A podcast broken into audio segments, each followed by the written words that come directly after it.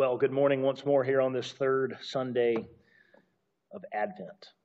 It's excellent to be together. Um, we have finished working through First John, and we certainly are going to work through Second and Third John. But before that, I wanted to pause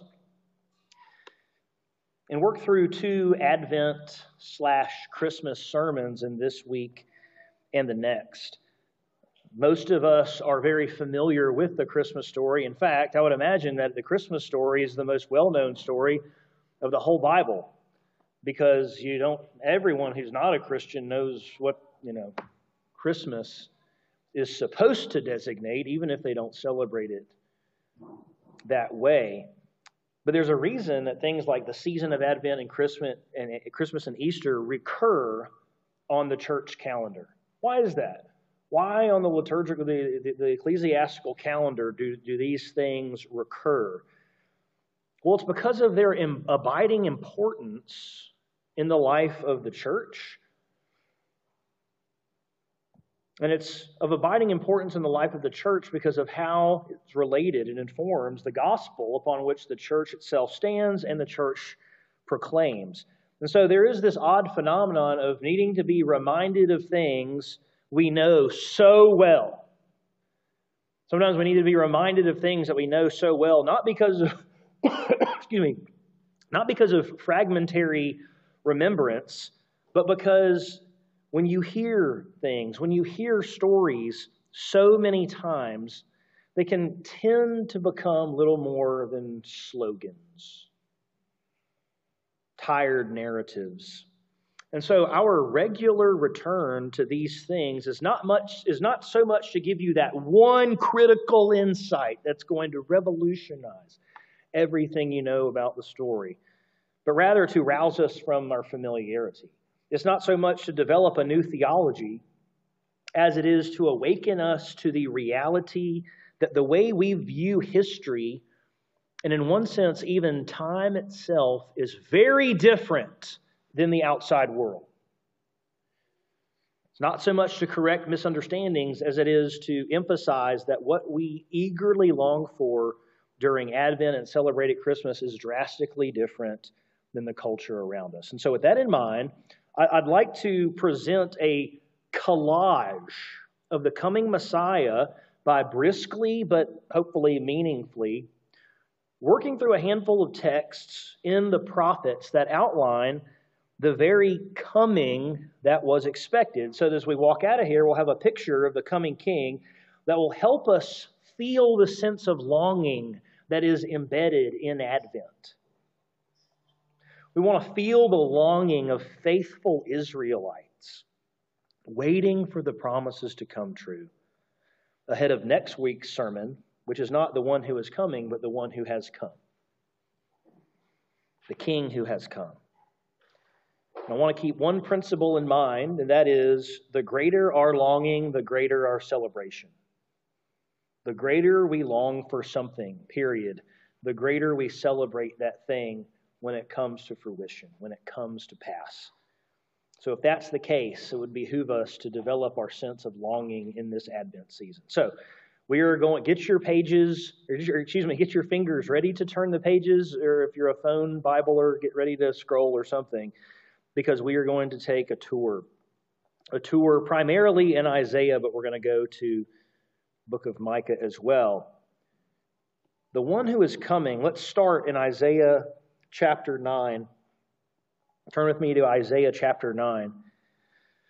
And as you're turning there, let me remind you that this the context of this prophecy is on the heels of an, the impending Assyrian invasion, that is, of the northern kingdom and this is a word of comfort which would have been desperately needed. In fact, if I read the last part of chapter 8, you'll see that uh, things look fairly bleak. They will pass through the land greatly distressed and hungry, and then when they are hungry, they will be enraged, and they will speak contemptuously against their king and their God, and turn their faces upward, and they will look to the earth. But behold, distress and darkness, the gloom of anguish they will be thrust into thick darkness. Whoa!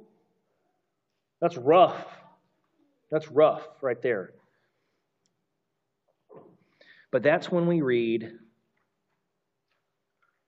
chapter 9. Something amazing is going to happen that's going to provide hope in the darkness that we just read about. But there will be no gloom, verse 1 of chapter 9, for her who was in anguish.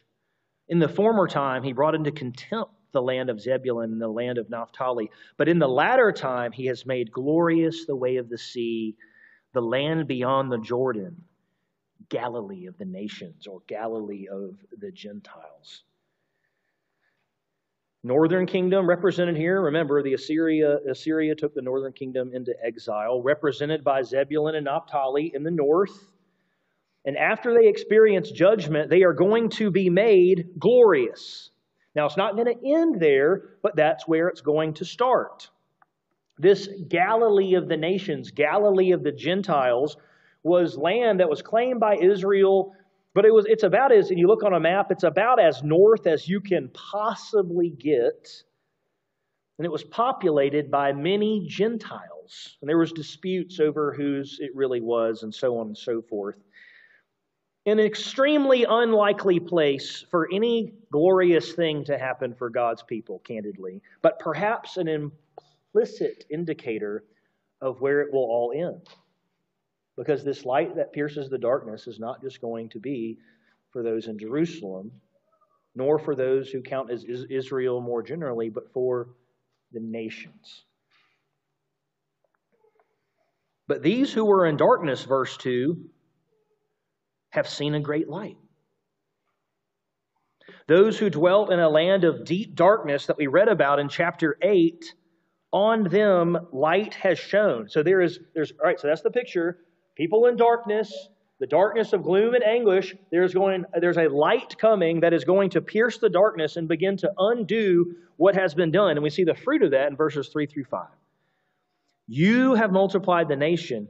You have increased its joy. They rejoice before you as with joy at the harvest, as they are glad when they divide the spoil for the yoke of his burden and the staff of his shoulder, the rod of his oppressor. You have broken as on the day of Midian. For every boot of the tramping warrior and battle tumult and every garment rolled in blood will be burned as fuel for the fire. Joy and peace is coming, but it's not coming by conquest. It's not coming by conquest, as Israel's past efforts have been conquest, reconquest. That reference to broken as on the day of Midian there in verse 4 is almost certainly a reference to God's triumphs over the Midianites through a guy named Gideon. Through a guy named Gideon. In Judges chapter 7, well, if, you if you recall that story, it is not skill or tenacity or brute force that defeats the Midianites. Instead, a bit comically, it is trumpets and jars that are smashed and torches and yelling that wins the, the battle. And the idea is that the victory is the Lord's. The Lord is going to do this right here. The Lord is going to do this. Yahweh, the every boot uh, the every boot and tramping warrior in battle tumult and every garment rolled into blood will be burned as fuel for a fire. This is, this is the uh, imagery of items of war and items that have been stained by war will be discarded. They'll be no longer needed. They'll be no longer needed because of what's coming. But how does it come? We haven't heard exactly. We heard what's coming, but Isaiah gives us the how on the back end, doesn't he? Verse 6 For, for to us a child is born, to us a son is given, and the government shall be upon his shoulder, and his name shall be called Wonderful Counselor, Mighty God, Everlasting Father, Prince of Peace. There's someone coming but this someone is going to be God. Now, because we've heard this story so many times, it's like, yeah, of course it is. But, but to an Israelite, the idea that there's a man coming and he's going to be God, I mean, uh, and not only that, he's going to be born. His child is born.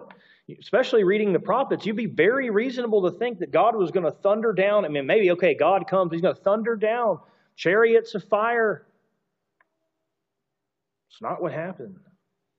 He's going to be born, and yet it is unmistakably clear he will be God of God, and he will be King of kings, wonderful counselor, Prince of peace. This is no ordinary man. This is no mere man who's coming. He says, of this man, he says, of the increase of his government, verse 7, and of peace, there will be no end. On the throne of David and over his kingdom to establish it and to uphold it with justice and righteousness from this time forth and forevermore. The zeal of the Lord of hosts will do this. I just gave myself a bath. Sorry about that. He will rule a kingdom of peace by taking the government on his shoulders, the, ru- the ruling duties upon himself. And he will do that directly downstream from Israel's greatest monarch, David whose throne he will sit on. He will establish it. This, the one who is coming will sustain it. Unlike David, he, hey, things didn't go well there. Things, he will sustain this. He will sit on this throne and he will sustain it. He will sustain this office that executes justice and righteousness that we so often hear about Israel's leaders needing to execute and do, but they don't do it, sadly. This is a rule that will last forever, and like in the case of Gideon's victory, it will be accomplished by the Lord. So let me just give this one little snippet of practical application. There is no imperative for anyone to go bring about this kingdom themselves. You see that anywhere there? You see you and I in there doing anything, getting the job done? You don't see it. We need to bring in the kingdom by ourselves doing X, Y, and Z, or by taking back what has been abdicated to, whatever. It is the zeal of the Lord that is going to do this. He is going to accomplish this kind of rule and government. This God man who's coming will have the government on his shoulders. And the picture is not people taking up war and combat, it is that these items are discarded as Christ is the one who has the government on his shoulders, this Messiah. And himself is the one that brings in a peace that lasts forever. It's the first picture we get. A mighty God is coming. A mighty God is coming. The second portrait, a good shepherd. Turn over with me a couple of chapters to the book of Micah. You're going to have Daniel, you're going to have the rest of the majors. You're going to have Daniel, Hosea, Jonah, and then you're going to have Micah.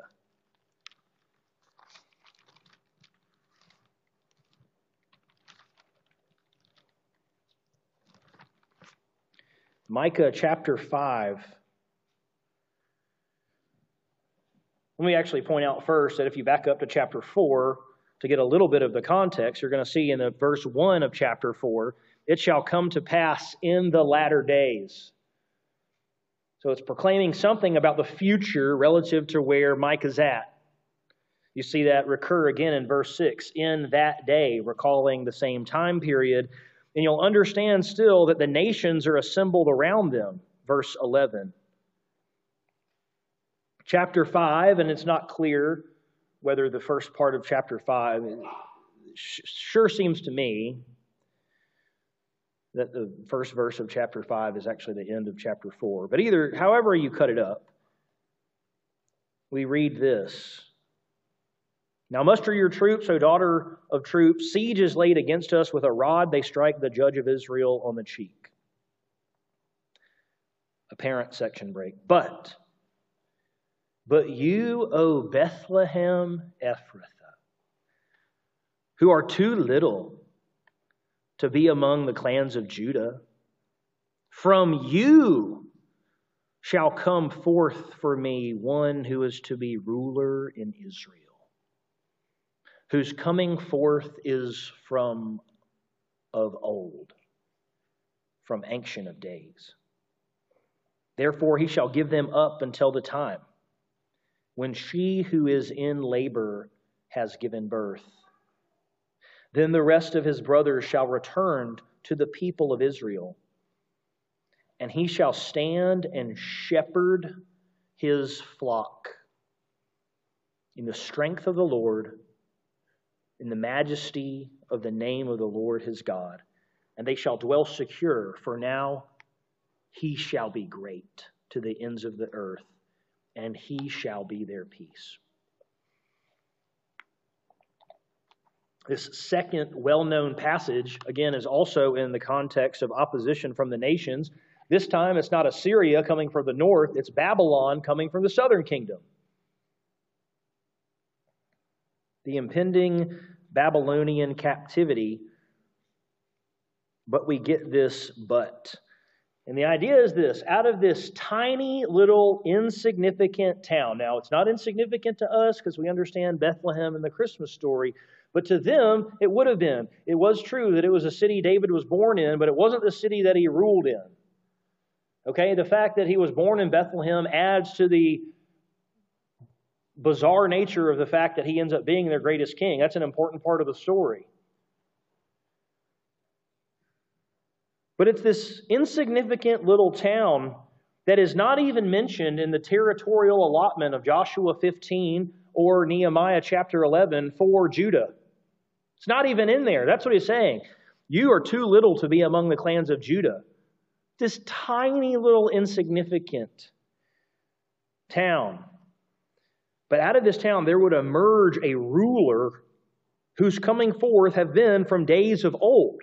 And again, you just have to understand how bizarre this seems. If you're an Israelite waiting for a warrior king to say there's going to be some guy who comes out of Bethlehem. Listen, I mean, it'd be like it's not, not, not even really exactly like it'd be like having a, a president of the United States sworn in in, in the boondocks or something and, and saying, oh, there's someone who's going to come from, I don't know, something that had no pedigree that anyone would initially discern based off location. And so when we say that someone comes from humble roots, being born in Bethlehem and then especially coming out of Nazareth, definitely fits that bill. And yet, Bethlehem, the house of bread, is where the bread of life is going to be born. There is a ruler coming. The people of God, critically, would be given up to the nations until this time. Do you see that language? He shall give them up until the time. People are going to be going to give it up to the nations. Where a woman will labor, a woman will go into labor and bring a child into the world. Now, notice the last time we hear about labor is actually in chapter 4, verses 9 and 10. Look back at chapter 4, 9 and 10. Now, why do you cry aloud? Is there no king in you? Has your counselor perished? That pain seized you like a woman in labor? Writhe and groan, O daughter of Zion, like a woman in labor. For now you shall go out from the city and dwell in the open country. You shall go to Babylon. There you shall be rescued after you have been given up. There the Lord will redeem you from the hands of your enemies. The first labor pains mentioned here are the pains of divine affliction of the daughter of Zion. The second labor pains of chapter 5 bring forth, brings forth the king of Zion himself. And as a result, the flock will dwell in peace, even to the ends of the earth. He will be a good shepherd. He will be a great shepherd, Hebrews 13. And unlike the badly compromised priests and kings before the exile, he will be characterized by the strength of the Lord. and the very majesty of God Himself. That's who's coming. A good shepherd. That's the second picture. Third picture is back in Isaiah. And it was our second, um, uh, excuse me, yes, our second scripture reading. And that is a representative sufferer. Turn back with me to Isaiah chapter 52. Isaiah 52.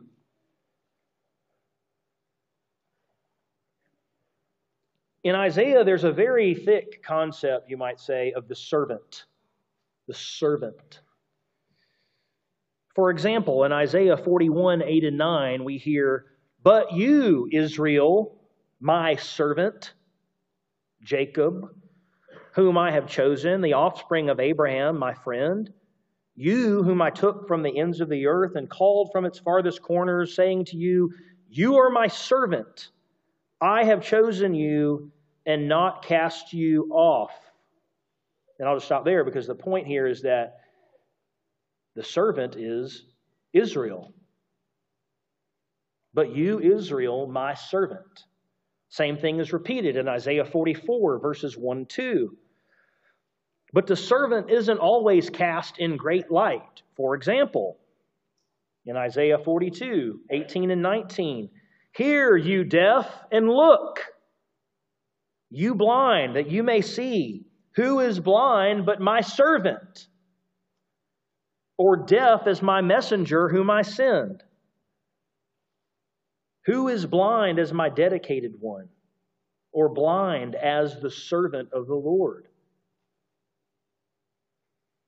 So the Lord's servant is supposed to be a witness to the nations, supposed to be a witness to the people, but they can't see themselves. They can't see themselves. But then at other times, the servant seems to be not Israel, but it seems to be someone who acts on behalf of Israel, distinct from Israel. For example, the earlier part of Isaiah 42 Behold, my servant, whom I uphold, my chosen, in whom my soul delights. I have put my spirit upon him. He will bring forth justice to the nations. He will not cry aloud or lift up a voice or make it heard in the street. A bruised reed he will not break, and a faintly burning wick he will not quench. He will faithfully bring forth justice. So here, the servant is not pictured as Israel. It's pictured, to all appearances, as someone who's acting on behalf of Israel. And there's not a clearer example than Isaiah 52 13 through the end of 53. We've already heard this read. I don't want to read through the entire thing again, but I do want to point out a few things. The servant is wise. That is how it starts in verse 13. My servant shall act wisely. He shall be high and lifted up and shall be exalted. Now, honestly, if you remember this passage, when you think of Isaiah 53, that's not the description that you probably think of. What you probably think of is the suffering servant, because that's what takes up the majority of the space. So it's important to remember that it starts with this servant is going to be very, very wise, and he is going to be exalted. Now, that doesn't mean he's going to be exalted on the front end of things, which is what we read about. He's not impressive. He doesn't look good. He's not even ruddy and handsome in appearance like David is described.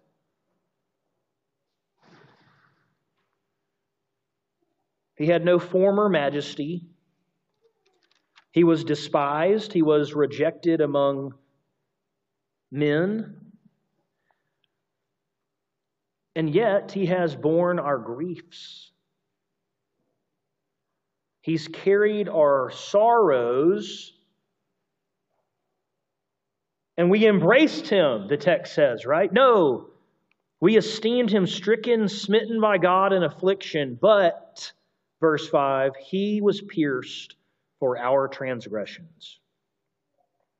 He was crushed for our iniquities. Upon him was the chastisement that brought us peace, this word that keeps recurring. Peace.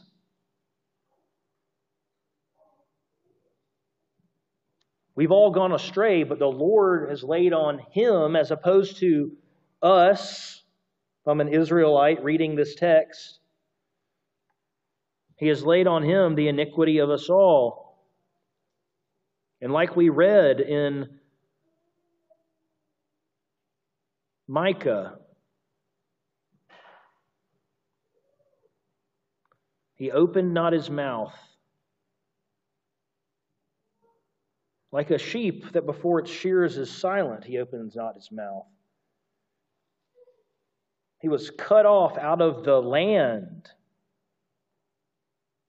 for the sake of the people. And yet, we read in verse 10 something amazing. Because remember, this servant acted wisely. It was the will of the Lord to crush him. He, that is the Lord, has put him to grief. When his soul makes an offering for guilt, he shall see his offspring, he shall prolong his days. The will of the Lord shall prosper in his hands. And it is out of the anguish of his soul that he shall see and be satisfied. And if you're following along in the Sunday school series, here is by far the most explicit mention of credited righteousness in the Old Testament. Imputed righteousness. By his knowledge shall the righteous one, my servant, make many to be accounted righteous, and he shall bear their iniquities. That is what is coming for the people of God. It's a startling image there is an Israel to come. There is an Israel to come, a servant of God to come who will suffer the penalty for the people's sins and blindness, who will offer himself a guilt offering to God in order to bring peace. He's not going to be flashy, he's not going to look impressive or well regarded, but he will be what God's son, his son Israel, called out of Egypt was always supposed to be. And he'll suffer the curses that God's people brought on themselves by being covenantally unfaithful. Where they were unfaithful, he will be faithful. And he will bring about rescue and consolation by making peace in light of bearing their sins. If you're an Israelite reading this, you're thinking, ah, I thought a king was coming. I mean, this sounds pretty miserable. I mean, maybe you're an Israelite thinking, hey, this means that we won't have to sacrifice animals anymore. I don't know. If I was an Israelite reading it, I'm thinking, wow, I mean, we've been doing a lot of the suffering. We don't need to add one more sufferer. What's the, what exactly is going on here? Is this us that's going to be suffering? Is this somebody's going to be suffering on our behalf? Of course, it becomes clear in the full scope of Revelation what's going on. We hear about the suffering Messiah, who is the embodiment of Israel, himself called out of Egypt after fleeing an attempt at murder. There's one coming who is going to be a representative sufferer that is going to allow us to be accounted right before God, even though we are not, in fact, not righteous ourselves. It's the third picture. One final picture for this morning.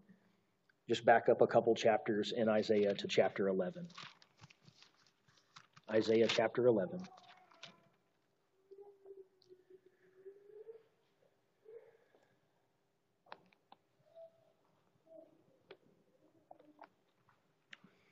As we sang in one of our songs, verse 1 there shall come forth a shoot from the stump of Jesse, and a branch from his roots shall bear fruit. The Spirit of the Lord shall rest upon him. The Spirit of wisdom and understanding. The Spirit of counsel and might. The Spirit of knowledge and fear of the Lord. And his delight shall be in the fear of the Lord. He shall not judge by what his eyes see or decide disputes by what his ears hear but with righteousness he shall judge the poor, and decide with equity for the meek of the earth. And he shall strike the earth with the rod of his mouth, with the breath of his lips he shall kill the wicked. Righteousness shall be the belt of his waist, and faithfulness the belt of his loins. Again, like in chapter 9, we hear about a ruler that is coming a ruler that is coming that will be descend, a descendant of David. This ruler, though, in a different way, will have the very Spirit of God resting upon him, resulting in wisdom and knowledge and might he will delight in God so much. He will, he will know God in such a way that he will not judge, he will not make decisions and judgments, verse 3 and 4, like human judges do, who kind of do the very best they can. Well, here's the evidence, and here's what this person said, and here's what this person said, and I'm now I'm fallibly deciding based off the best you know, evidence that I have, and I have to, I have to take into account my own blind spots and my own uh, brokenness, my own sinfulness. No, that's not how he's going to decide things because that's not how he rules. Because he has he knows God in a different way that allows him to judge like God. He will work perfect justice and righteousness for the poor and the disenfranchised who otherwise have no voice. It says that's what this coming king is going to do. And importantly, he will absolutely annihilate those who oppose him. As I reminded a young man within the past two weeks who was telling me he is giving up on God, that's what he said. He said, I'm just not going to follow God. And I said, Well, let's just be clear. Not following God means opposing God. Okay? Not following God means opposing God and standing before Him. I said, Do you want to do that? And this young man just stared at me. God will wipe out. So that language, he'll strike the earth with the rod of his mouth, and with the breath of his lips he shall kill the wicked. Know, there's no neutral like hallway to stand in or something. There's two rooms. Room folks who are following the righteous branch and those who are opposing. And the room that is found opposing, so to speak, will be utterly annihilated because, yes, he is a representative sufferer and a good shepherd and a mighty God, but he is a coming conqueror. And he will make his name great and he will bring justice. That's the same picture we see in Malachi chapter 4 that John the Baptist so consummately absorbed. A picture of the day of the Lord, wrath coming, this coming conqueror bringing justice, and then silence. Silence.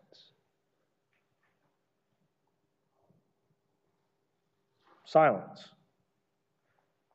You read Malachi chapter 4, and this amazing thing takes place in our Bibles that messes up the silence, you know?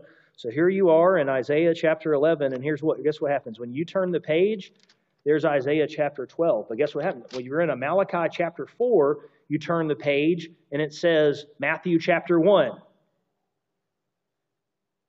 Hold on, though. You've, it creates the illusion that we've just kind of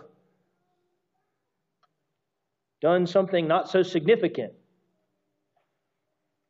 But in reality, you have hundreds of years in between Malachi chapter 4 and Matthew 1. Silence, waiting. 10 years goes by, 25 years goes by, 50 years goes by. Where is the Lord? Maybe it'll be 70 years. We're familiar with that one from Jeremiah. Oh, 70 years goes by. 100 years goes by. 200 years goes by. 300 years goes by. 400 years goes by, and still silence. Where, where is this? Are the promises true? Radio silence. In Advent, what we do is we live in between the gap of Malachi chapter 4 and Matthew chapter 1. We live in the longing of promises made, but before they are kept. As a piece of application, then, before we talk about those promises kept next week, I want to answer and briefly answer, uh, excuse me, ask and briefly answer a great question, and that is as a practice, why long for something that's already come? Or, in other words, why Advent exactly? It's a good question, I think. I typically don't long for things that have already happened. Three quick reasons coming out of the whole Old Testament, but particularly from the prophets. The first thing is that the longing of Advent focuses energetic attention on the person of Christ revealed in the New Testament. The longing of Advent focuses energetic attention on the person of Christ revealed in the New Testament. When we read the birth narrative with this sense of eager longing, we all of a sudden regain an appreciation of how personal this is. When we feel the gap after 50 years, of 100 years, 200 years, 300 years, 400 years, and then we read the birth narrative, whoa! This, this is it. We're shocked that the one who's called to bear the Messiah is already betrothed to someone else. What? No. We understand why this whole thing justifies a big angelic announcement and why shepherds wanted to head out to go see. As we move along in his life, we, we just grip bare knuckle when he meets Satan in the wilderness. All of heaven holds its breath and looks down and sees is the branch of David going to triumph here? The last Adam fell to food. Will this one? Could this could this be the guy? The sense of longing helps us have sympathy and empathy with characters in the storyline as we read the Gospels, and it helps us feel the utter devastation of the crucifixion. After all of this, to have this man who everyone was behind, of course, not everyone was behind him, to have that his followers and disciples were behind. What were they thinking? They didn't have any idea of a dying Messiah. That's totally un Jewish.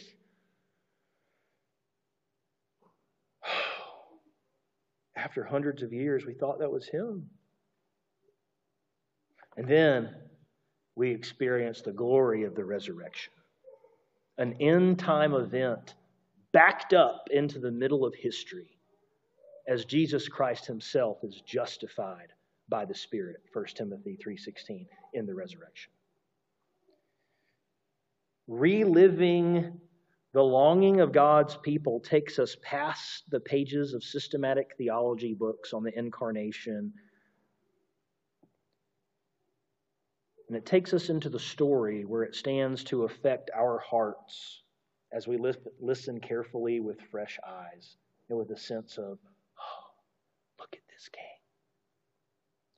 That's the first thing. The second, the longing of Advent cultivates thankfulness for the incarnation. As I mentioned earlier, it is almost impossible to refrain from uh, taking certain things for granted no matter how good they are, that are just regular. Could be part of your job, it could be in your with your uh, in your marriage, could be your kids, your church, whatever the case may be. And the same thing applies here. It seems to be just a part of human nature that even the best things we have that are kind of daily and regular can so easily slip into the assumed or the just expected. I just expect my spouse to do this now. Now I feel entitled to this, actually. Perhaps worse, just forgotten. It becomes so regular. You don't even realize it. The fish who never discovered water is just not even on your radar anymore. And longing and lamenting with the prophets, like we've sought to do for a couple moments this morning, helps us feel the gravity of Christmas morning. Helps us feel the gravity of Christmas morning. We already theologically know the gravity of Christmas morning, but cultivating a sense of longing helps us feel the gravity of Christmas morning. It brings us face to face with why a weary world would bother rejoicing at a weary woman bearing a child in a no name town. It brings us face to face with why a weary world would rejoice at a weary woman bringing a child into this world in a no name town thousands of years ago. It increases our thankfulness, cultivates thankfulness for the incarnation, God become flesh. And then finally, the longing of Advent is a training ground for the season of second Advent that you and I inhabit. Advent, of course, meaning coming. In the Advent season, we seek to long with the people of God for the coming of Christ. I'm happy to report, along with all of you, that Christ has come. I'll talk about that next week. But there is second advent. Second advent awaits us. This king will come again. Because all of the things that we read about have not all happened. The kingdom has come truly, but it has not come completely. It has come genuinely, but it hasn't come totally.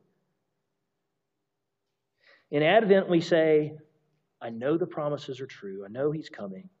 There's been radio silence for hundreds of years, but I trust that the day of the Lord, the deliverance of the righteous, I, I trust that it is coming. That's what we say in the Advent season as we long. And if we annually develop this sense of longing for promises made that, that culminates in promises kept on Christmas Day when we celebrate we will be better fit to face a Wednesday afternoon where we can essentially say the same thing. I know the promises are true. I know he's coming. There's been radio silence for a couple thousand years now. I know the day of the Lord is coming, the salvation of those who love him is at hand. So help me wait. The longing of Advent is training ground for the longing of Second Advent. And so, brothers and sisters, may the Lord Jesus come quickly, but may we be a people who wait and long well. Let's pray.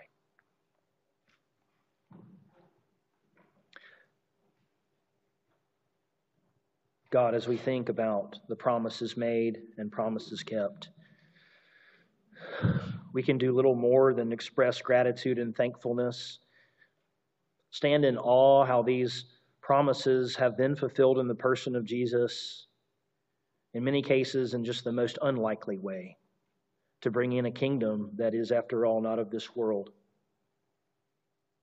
And so, Lord, I pray for every person and every family represented here and those listening. That they would take focused time to try to cultivate a sense of longing. put one more check on that calendar as we march towards Christmas and say, It's coming, it's coming. So that we would live well in this world as we await the second coming. Be gracious, Lord Jesus. Amen.